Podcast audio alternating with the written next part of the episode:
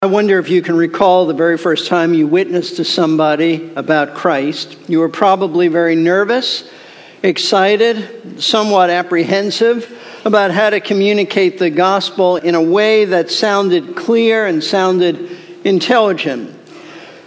I really don't remember my first attempt at witnessing for Jesus, but I do recall the first time someone prayed with me to receive Christ. I was a brand new believer in Jesus. I was attending the University of South Florida, and then one day a Jewish young man came to my dormitory room to ask me questions about Jesus. He must have heard from someone that I was also Jewish and a believer in Christ, and so he just sought me out. And to my amazement, after telling him everything, and I mean everything that I knew about the Bible and Jesus, which wasn't much in those days, he proceeded to pray with me to receive Christ. I can still recall the incredible thrill that I felt in seeing this young man open his heart to the Lord. And when he left my dorm room, I remember I was so overwhelmed with what God had done that all I could do was just get on my knees and thank the Lord for allowing me the privilege of leading this young man to himself. Now, I wish I could say that every witnessing experience, or even most witnessing experiences since then that I've had, have ended so wonderfully as that first one, but uh, someone praying to receive Christ. I wish I could say that, but that has not been the case. While the Lord has graciously allowed me over the years to introduce a few people to Him, the overwhelming majority of people that I have witnessed to have rejected the gospel. And some have been quite hostile in their refusal to come to Christ for salvation. And I don't think you ever get used to receiving a negative reaction to your witness for Christ. And it can be a bit unnerving, especially the first time you experience this unique type of rejection for the cause of Christ. But it's important to understand that being a follower, being a disciple of Christ means that you cannot escape these hostile encounters with those who refuse to come to the Lord for salvation. It is inevitable just inevitable that your witness for him will invite some positive, but mostly negative responses. And therefore, you have to be prepared for these rejections of the gospel. And that brings us this morning to our study in Luke chapter 9 because it's in the opening verses of this chapter that Jesus reveals to his apostles for the very first time that preaching about him will result in some real negative responses. Here's what the Lord told them Luke chapter 9, verses 1 through 6. And he called the twelve together and gave them authority and power over all the demons and to heal diseases. And he sent them out to proclaim the kingdom of God and to perform healing. And he said to them, Take nothing for your journey, neither a staff, nor a bag, nor bread, nor money, and don't even have two tunics apiece. Whatever house you enter, stay there until you leave that city. And as for those who do not receive you, as you go out from that city, shake the dust off your feet as a testimony against them. Departing, they began going throughout the villages, preaching the gospel and healing everywhere. Now, this is the third Sunday that we have spent studying these verses. So by now you're familiar with the fact that this passage reveals the instructions that Jesus gave to his 12 apostles just before sending them out on a brief preaching tour in the Galilee area. And I remind you that this was their very first experience in serving the Lord, in being involved in ministry. Because up to, to this point, the Lord has done it all. He's done all the preaching, He's done all the healing, He's done all the casting out of demons.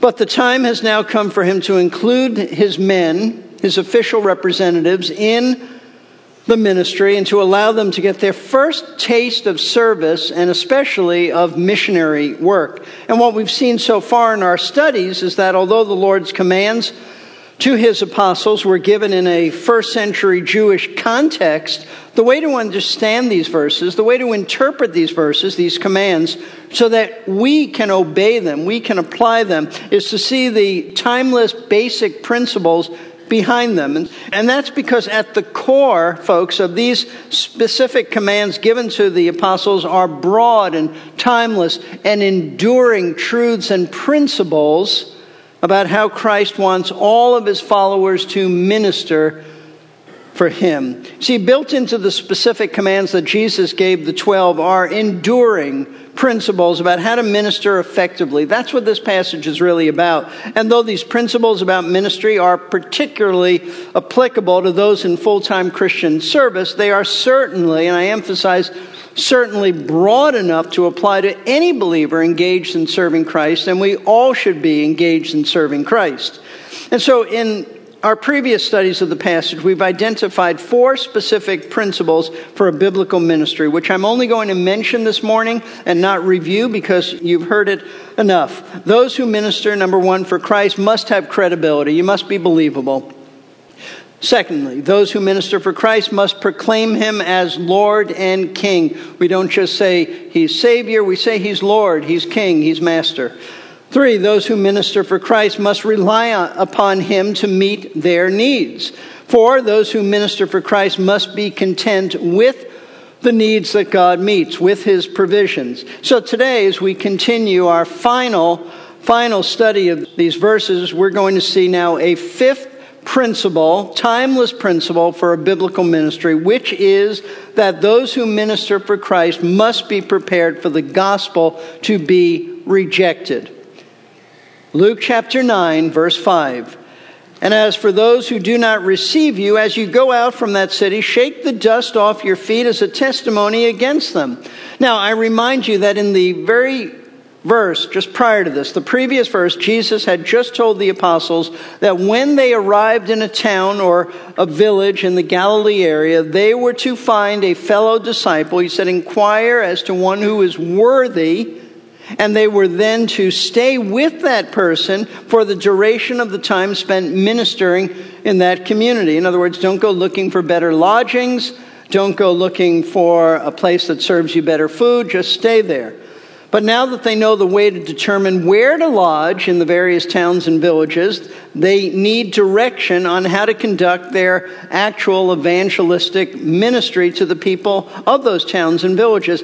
And that's exactly what the Lord proceeds to give them. Remember, they are there not simply to cast out demons, not simply to heal people. That gives them credibility as Christ's representatives. They are there to carry on an evangelistic ministry, telling people about Christ being king and his kingdom. And so, having told them to stay in the home of a believer, or at least someone who's, who's open to becoming a believer, the very next thing the Lord does is give them instructions concerning how they are to minister to the various households the people in those communities. Now, interestingly enough, Luke doesn't tell us about this, but we know that this is exactly what the Lord did because Matthew, in his account of this exact same passage, records Jesus as saying, As you enter the house, give it your greeting. If the house is worthy, give it your blessing of peace. Now, Jesus said, that when they entered someone's home, they were to offer the official, familiar Hebrew greeting of peace. It would be shalom or peace be upon this house. That's what they would have said. Meaning that the desire of the apostles was to bring God's peace to this family by sharing the gospel with them.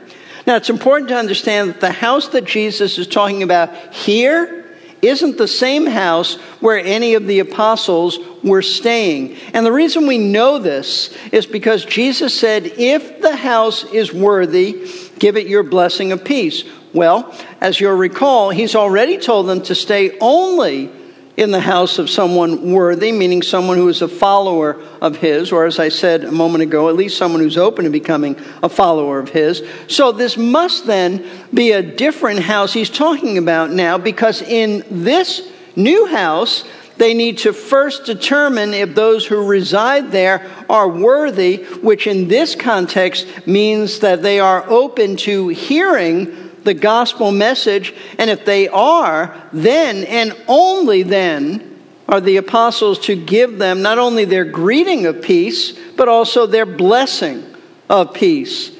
You see, what the Lord is now talking about is how the apostles were to conduct their ministry as they visited the various homes in each of the villages in Galilee. as they sat down with people of each household in order to explain the gospel of the kingdom to them. So he instructed them that as they went from house to house for the purpose of evangelizing the community, the first thing they were to do when they walked through the door of that house was to say shalom upon this house, meaning that their desire was to bring God's peace, God's shalom, and total well being to that household by telling them about Jesus and his kingdom. Now, peace was to be their expressed desire for this home. But what if the people of this household weren't interested in hearing about Jesus, who is the Prince of Peace and the only one who brings true, lasting peace to the human heart?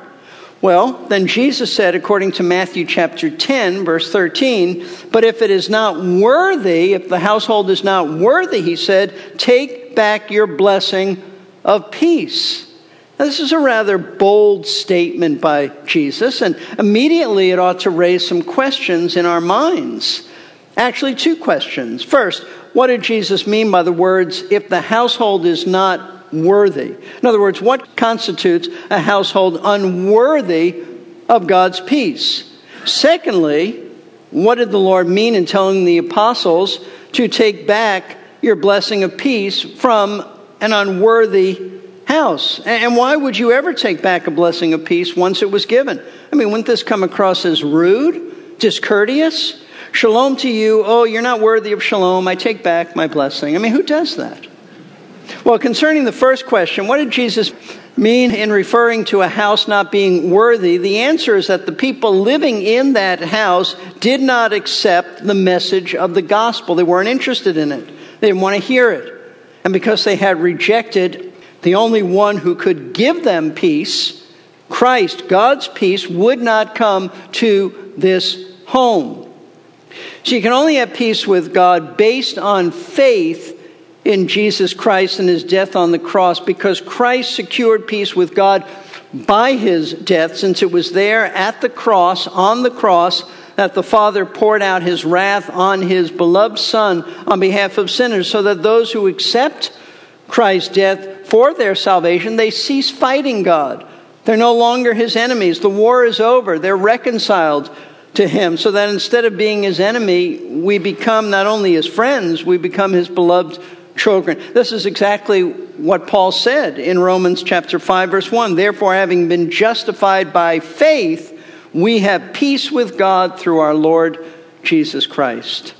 But if someone continues, just continues to reject Christ, then there is no hope for them to be at peace with God. Jesus is the only way you can ever be at peace with God. And once the apostles entered a home and began to speak to family members about Christ, it would be apparent very quickly if these folks were interested in hearing the gospel or not. If they were not interested and they rejected the message of Jesus and rejected the apostles as his ambassadors, then their house would prove to be unworthy of God's peace. That brings us then to the second question.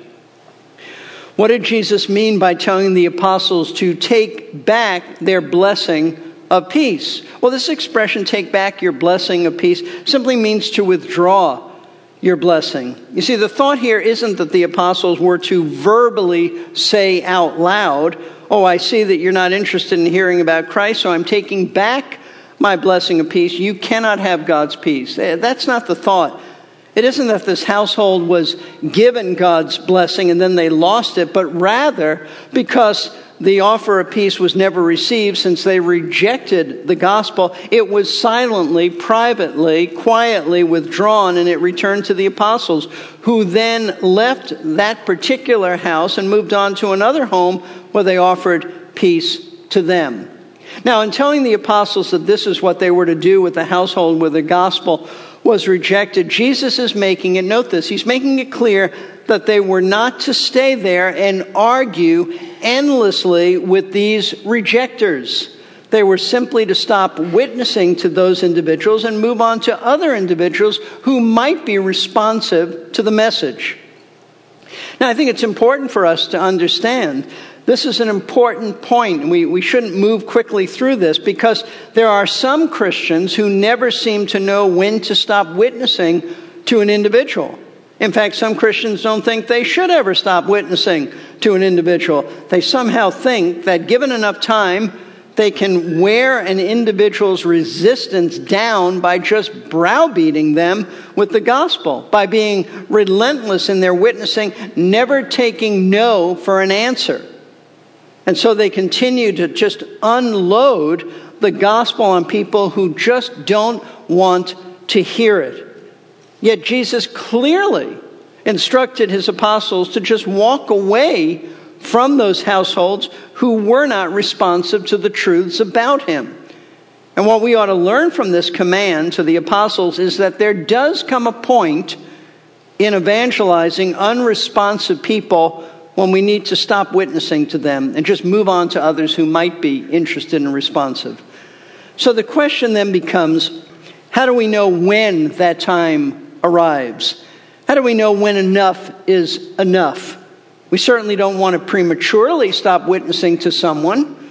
Well, the key to knowing when to walk away from a witnessing situation is to understand the attitude of the person that you're evangelizing. See, Jesus wasn't commanding the apostles to stop sharing the gospel with people who were just slow to comprehend it or were even mildly resistant to the message. If that were the case, then none of us could ever have been saved because we all resisted the gospel when we first heard it.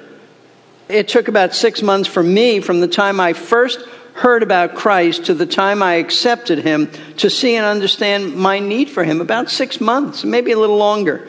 And I thank God that the person who told me about Christ, I thank God that he didn't withdraw from me because I was slow to grasp the gospel and, and initially resistant to it.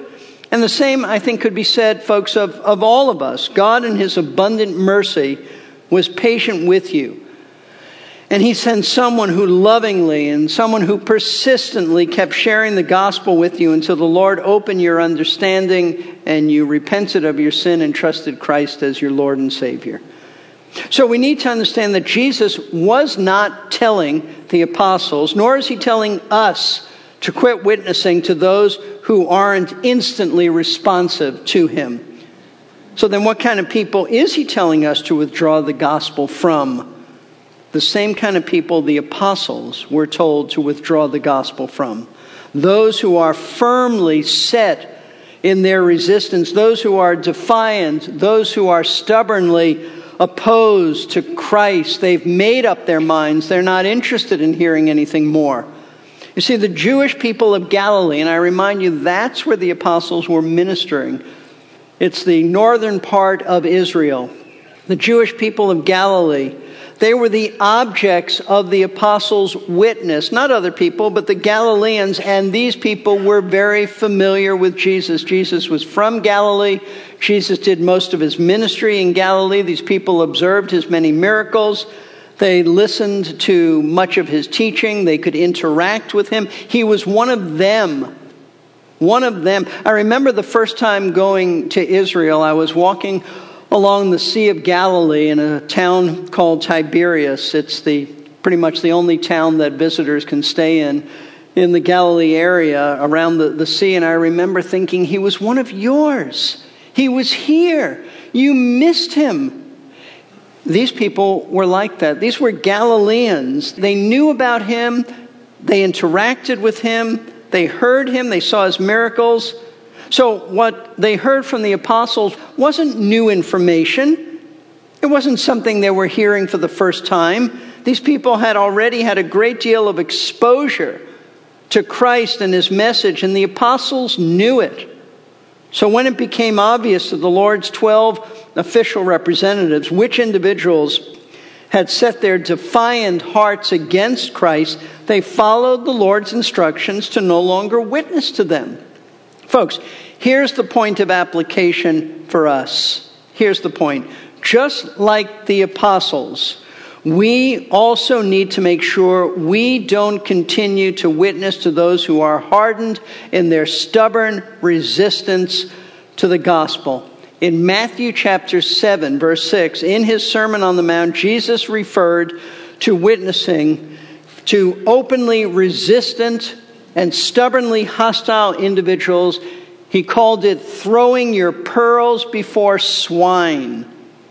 And what he meant by this is that we are not to take the precious, priceless, pearl like truths of the gospel and give it to people who act like pigs with it by trampling them down in mockery and scorn and ridicule. We're not to do that. That's precisely the type of person Jesus told his apostles to withdraw the blessing of peace, the gospel of peace from. In fact, he told them that they were to do more than simply walk away from a house that clearly rejected him. See, going back now to Luke chapter 9, verse 5, we see that Jesus told his men what to do as they walked away from a house where the gospel had been rejected. Notice verse 5 And as for those who do not receive you, these are people who rejected the gospel. As you go from that city, shake the dust off your feet as a testimony against them. Now, in this statement, Jesus instructs his apostles how to respond to a city. In Matthew's account of this, he adds a house that rejects the gospel. They were to respond, he said, by shaking off the dust of their feet as they would leave that city or house. So, what was the Lord talking about? What does these odd words mean? What did Jesus mean by the word shaking the dust off of your feet as a testimony against them? Well, in our Lord's day, it was customary for Jewish people to shake off the dust that had accumulated on their sandals whenever they would leave Gentile territory and enter the land of Israel. And by doing this, they were making the statement that they didn't want to bring back into Israel, into the Holy Land, any pagan influences that could contaminate and morally pollute the Jewish people and the Holy Land. Now, eventually, this custom of shaking off the dust from one's feet, it became a very loud, symbolic way, a gesture for a Jewish person to declare that certain individuals, even fellow Jews, were acting like Gentile pagan heathen. This is precisely what the Apostle Paul and Barnabas did in response to those Jewish people who organized a persecution against them in the city of Antioch Here's what we read in Acts chapter 13, verses 50 and 51.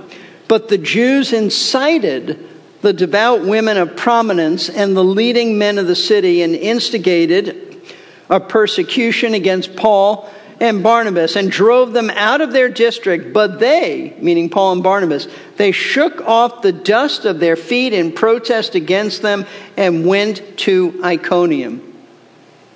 So, in telling the apostles to shake the dust off of their feet as they left the house of someone who did not receive them and their message, Jesus was instructing them to make it clear to those who rejected them and the gospel that although they were ethnically Jewish, they considered them to be just as pagan as any Gentile was pagan.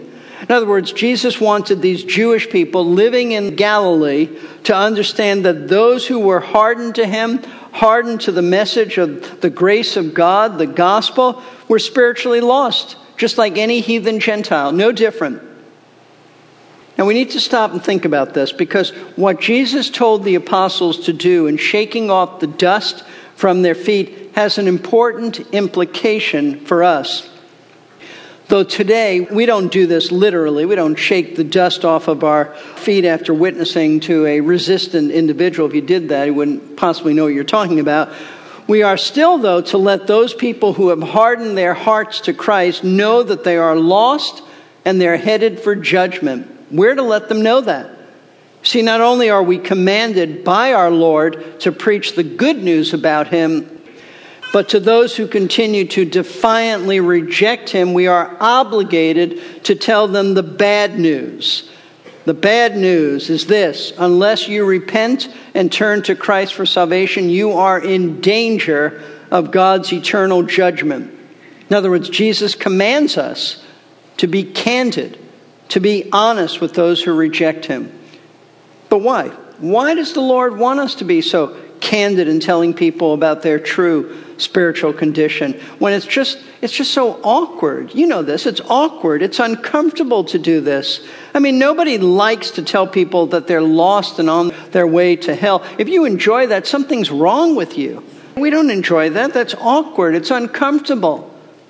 Nobody in their flesh wants to do that. So, why didn't Jesus tell us to just quietly walk away from people like this without having to tell them the painful news that they are lost pagans? Well, the answer as to why we're to tell them their true spiritual condition, the answer is found in the last few words of our Lord's statement in Luke chapter 9, verse 5. Look at it again. As a testimony against them what the Lord meant by this testimony against them is that this is our closing witness to them. This is our last opportunity to make one final appeal to them to consider their great need to accept Christ. One Bible teacher called this appeal, and I quote, a merciful prophetic act to make the people think deeply about their spiritual condition. See, the point of shaking the dust off of one's feet and announcing the lostness of those who reject Christ was to impress upon people like this the seriousness of their condition, of their situation. In fact, folks, this condition, this seriousness is so serious that Jesus went on to say that people like this those who have defiantly hardened their hearts to the gospel, those who have had a great deal of exposure to the gospel, like the Galileans did, but continue to stubbornly reject him, they are in danger of being sentenced, note this, to the most severe form of punishment and judgment when they stand before God on the day of judgment. Listen to what Jesus said concerning people like this in Matthew chapter 10, verse 15. And I remind you, this is the same context of our passage from Luke. This is just a parallel passage. Jesus said, Truly I say to you, it will be more tolerable for the land of Sodom and Gomorrah in the day of judgment than for that city. Now I remind you that the book of Genesis reveals that the two Old Testament cities of Sodom and Gomorrah were both destroyed by God because of their extreme immorality and sexual perversion. In fact, their names have become proverbial for the wickedness of homosexuality. And someday, the citizens of these two ancient cities are going to stand before God on the final day of judgment, and they will receive the eternal punishment for their behavior. But notice, notice the incredible thing that Jesus said about the people of Galilee who rejected the message of the apostles. He said it will be more tolerable for the cities of Sodom and Gomorrah in the day of judgment than for the citizens of that city that reject him. He's talking about that Galilean city and the people in those households. This is a very revealing statement as well as a very sobering statement because it indicates that there are varying levels and punishments in hell. There are varying degrees of punishment in hell. You may not know that, but that's what the Bible teaches. Scripture teaches that while everyone who dies without faith in Christ will be eternally punished for their sins, and there are no exceptions, Jesus, though, made it clear with this statement about Sodom and Gomorrah that there is a greater degree of punishment awaiting those who had exposure to the truths about Christ than those who had never heard of him or who knew very little about him. In fact, the Bible says that the more exposure, note this, the more exposure one has to Christ and the gospel message, the greater will be their punishment in hell. Listen to what the Lord said in Luke chapter 12, verses 47 through 48. And that slave who knew his master's will and did not get ready or act in accord with his will will receive many lashes. But the one who did not know it and committed deeds worthy of flogging will receive but few. From everyone who has been given much, much will be required, and to whom they entrusted much, of him they will ask all the more. Now, these verses are part of a parable that Jesus gave about always being ready, always being alert for his return. And the point he was making in these closing words in this parable is that those individuals who knew the most about him, who knew the most about his will, who knew the most about him from the Word of God, and still rebelled against his will, when he returns, they will receive the more severe judgment from God than those who were ignorant of his will. Now, let me just tell you what this means in plain language. In plain language, it means that if you have been raised in a Christian home where you have heard much about Jesus and the gospel, or if you have attended a church where the gospel has been constantly proclaimed from the pulpit in Sunday school classes and other home studies, or, or if you have attended a Christian school where every day you were taught God's word, or if you've had a number of people who have witnessed to you constantly over the years, and yet you still have not accepted him, you are in danger of the most severe degree of punishment in hell. That's why this is so sobering. You are someone who we have to shake the dust off of our feet to impress upon you the danger of your spiritual lostness, because frankly, you are a pagan on your way to hell. However, you don't need to go there. That doesn't need to be your destination. Jesus was already punished in the place of sinners just like you. God the Father has already poured out his wrath on sinners by pouring out the full fury of his wrath on his Son as a substitute for sinners. And this Son, the Lord Jesus invites you. In fact, he commands you to repent of your sin and trust him as your personal Lord and Savior. So I urge you to take heed to this sober warning. It's like Paul said, I beseech you as an ambassador of Christ, be reconciled to him. Don't let another day go by. It might be too late.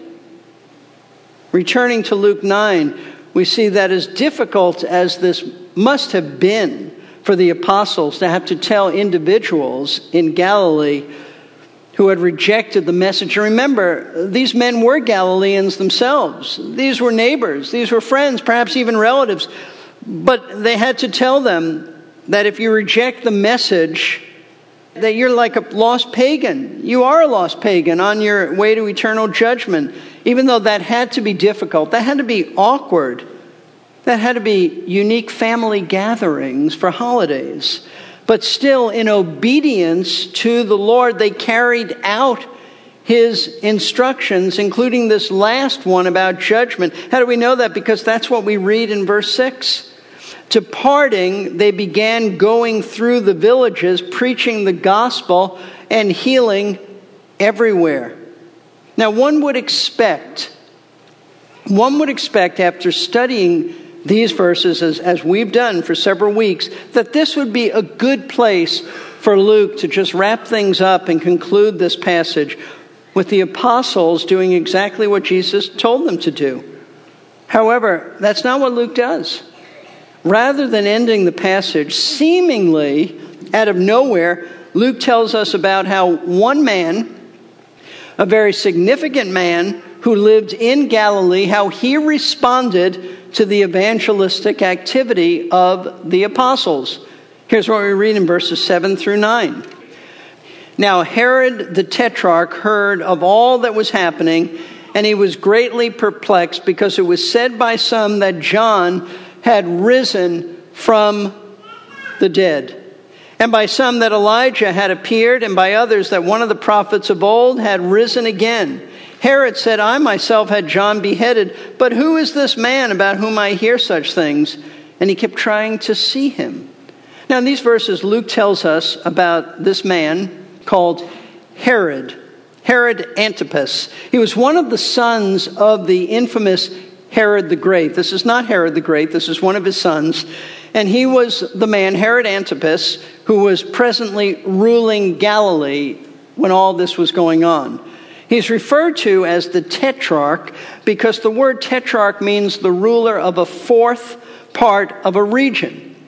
You see, when Herod the Great died, the rulership of Israel, of course, under the Romans, was divided amongst three of Herod's sons, and then a fourth man by the name of Lysanias, which we really don't know anything about, with Herod Antipas becoming the ruler of the region of Galilee. So he is a tetrarch. He's the ruler at this time. So why does Luke suddenly, suddenly tell us about Herod? I mean, where did this come from?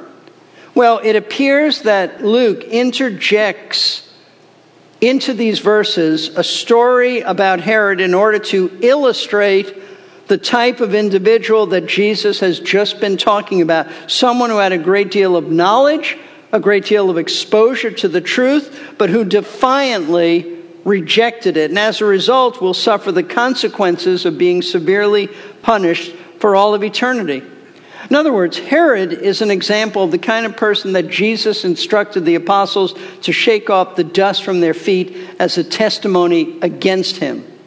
Now, Luke begins, let's go back. Luke begins his story about Herod by telling us at the beginning of verse 7 that Herod the Tetrarch heard of all that was happening and he was greatly perplexed.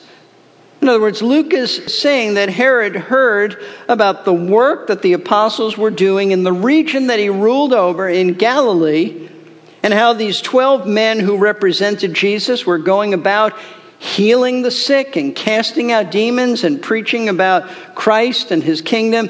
And he was just perplexed, meaning he was confused. He was thoroughly at a loss. He didn't understand. And what Herod was so perplexed about is that he didn't understand who this man Jesus was, who everybody was talking about. This was in his world, his neighborhood. They're all talking about him. He's perplexed. Who is this? And notice what Luke says as he continues verse 7 and the following. I just read it to you, but now we want to read it in context. And now you understand a little bit about why Luke has included Herod into his passage. He was greatly perplexed because it was said by some that John had risen from the dead, and by some that Elijah had appeared, and by others that one of the prophets of old had risen again. Herod said, I myself had John beheaded, but who is this man about whom I hear such things? See, what was so confusing to Herod Antipas is that he couldn't understand who Jesus was because there were so many opinions about his identity floating around about him. Some people said he was John the Baptist raised from the dead, while others were saying that he must be Elijah the prophet returned from heaven. Remember, Elijah never really died, he was just translated into heaven. And still others thought that Jesus was one of the Old Testament ancient prophets come back to life, risen from the dead. After the first service, somebody asked me, Was that a, a popular view back then? Well, it must have been. This isn't a biblical view, but this is what the people probably thought. This was one of their erroneous thinkings of that day, that people just pop back from the dead with a new identity. Now, it would appear that Herod dismissed the suggestion that Jesus was Elijah or that he was one of the other prophets. But apparently, what intrigued Herod was the thought that Jesus just might be John the Baptist risen from the dead. This is why in verse 9, Herod says this He said, I myself had John beheaded, but who is this man about whom I hear such things? What this is a reference to is the fact that Herod had John the Baptist executed by having his head chopped off, decapitated him. Now, Luke doesn't tell us what led to John's execution, but Matthew and Mark do. They're very clear about this in their gospel narratives. Here's what we read concerning John's execution from Mark chapter 6, verses 17 through 28. Many of you already know this, some of you perhaps do not know this. We read this For Herod himself had sent and had John arrested and bound in prison on account of Herodias, the wife of his brother Philip, because he had married her. For John had been saying to Herod, It's not lawful for you to have your brother's wife. Herodias had a grudge against him and wanted to put him to death and could not do so. For Herod was afraid of John, knowing that he was a righteous and holy man, and he kept him safe, meaning he kept him safe in prison. And when he heard him, he was very perplexed, but he used to enjoy listening to him. That's significant. Hold that thought for a moment. He used to enjoy listening to him. A strategic day came when Herod, on his birthday, gave a banquet for his lords and military commanders and the leading men of Galilee. And when the daughter of Herodias herself came in and danced, she pleased Herod and his dinner guests. And the king said to the girl, Ask me for whatever you want, and I will give it to you. And he swore to her, Whatever you ask me, I'll give it to you, up to half of my kingdom. And she went out and said to her mother, What shall I ask for? And she said, The head of John the Baptist. Immediately she came in a hurry to the king and asked, saying, I want you to give me at once the head of John the Baptist on a platter. And although the king was very sorry, yet because of his oaths and because of his dinner guests, he was unwilling to refuse her. Immediately, the king sent an executioner and commanded him to bring back his head, meaning the head of John the Baptist. And he went and had him beheaded in the prison and brought his head on a platter and gave it to the girl, and the girl gave it to her mother. Now, as you can see from these verses, Herod had John arrested because John had rebuked, publicly rebuked the tetrarch for divorcing his first wife and unlawfully and immorally marrying his brother Philip's wife, a woman by the name of Herodias.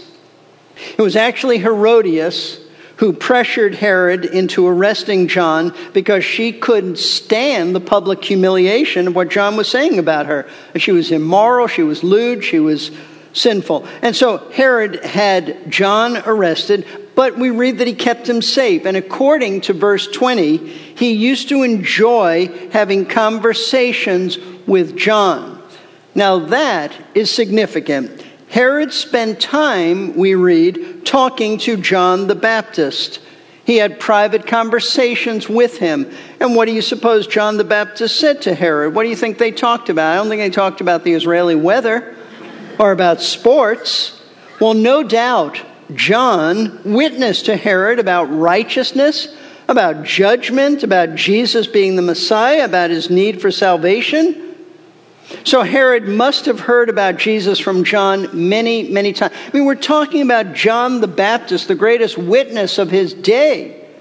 He's certainly going to talk about Christ to Herod. And yet, with all that Herod heard about Jesus, his heart remained cold and callous to the truth and defiant to the truth. In fact, he was so callous to the truth that the day came, as we read in this passage from Mark, that Herod had John executed because at a banquet in honor of his birthday, the daughter of Herodias had danced, and it pleased Herod so much that he foolishly, foolishly promised her anything she wanted.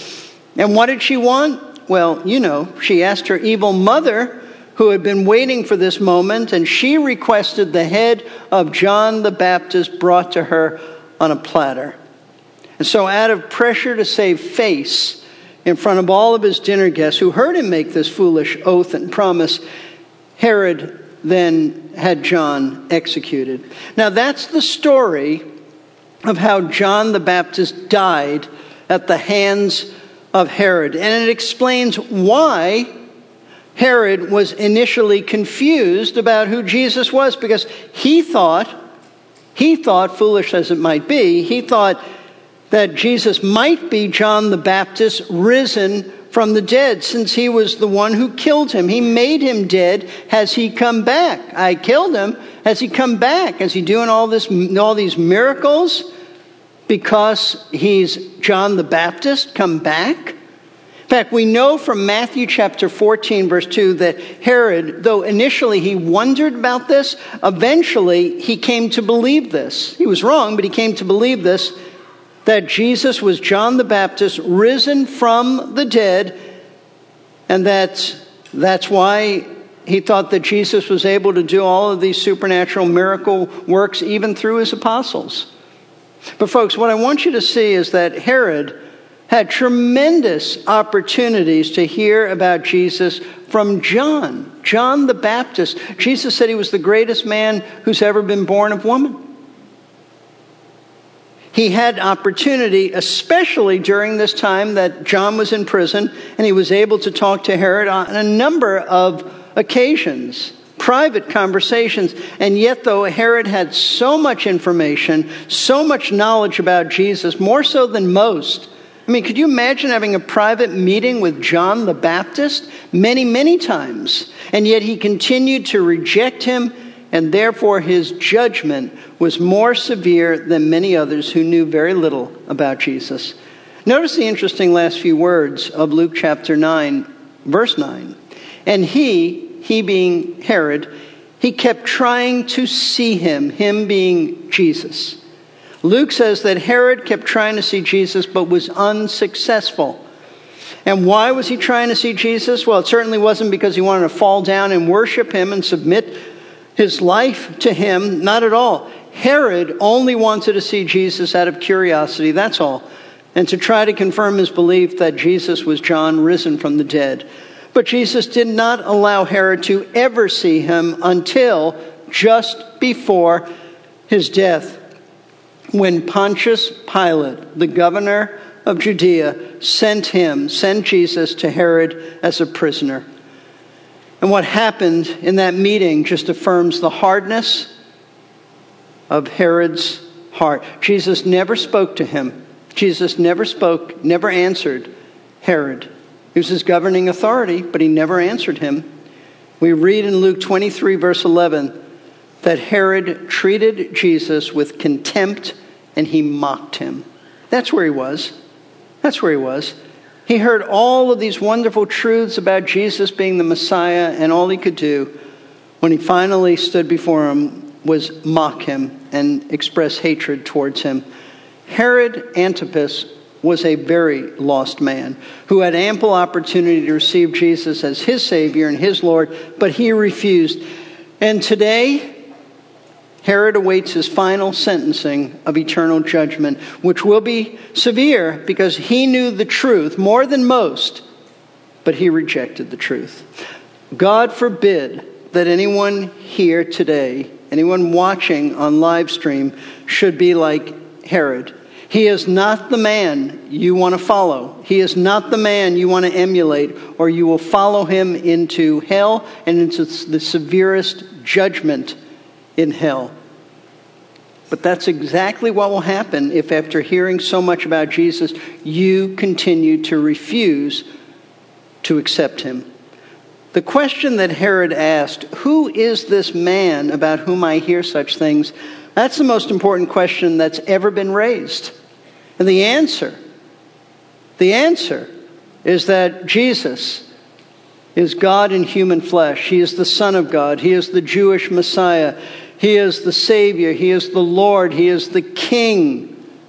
And those who put their trust in Him as Savior and Lord will be forgiven of all of their sins for all of eternity.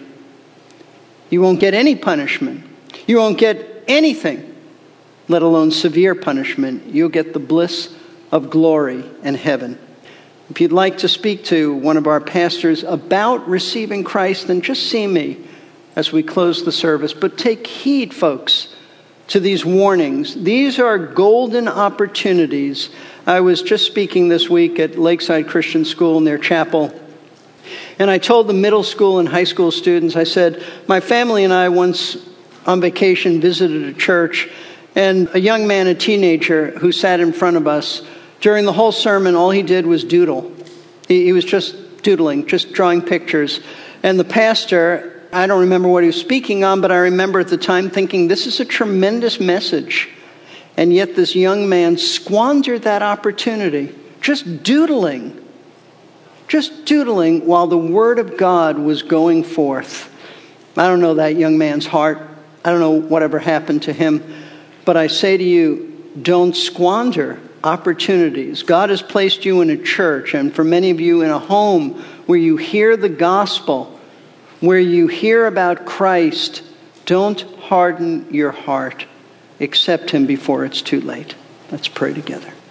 Father, thank you for what we've been able to study this morning. It's sobering, It's a sad reality, but it is reality that those who know a lot about you but reject you will be severely punished.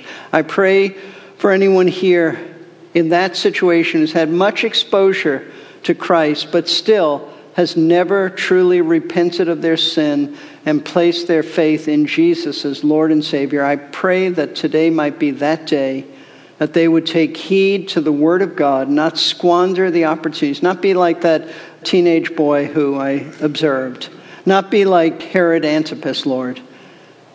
May there be many who will call upon you to save them. And Lord, for those of us who know you, help us to be faithful in sharing the gospel, but to know when to not throw pearls before swine, when to move on to others, but to be gracious, to be persevering and kind to those who are still open, just haven't seen the light yet, but they're not totally resistant. Help us to have discernment and to be steadfast in sharing the gospel with them. All of this we pray in Christ's name. Amen.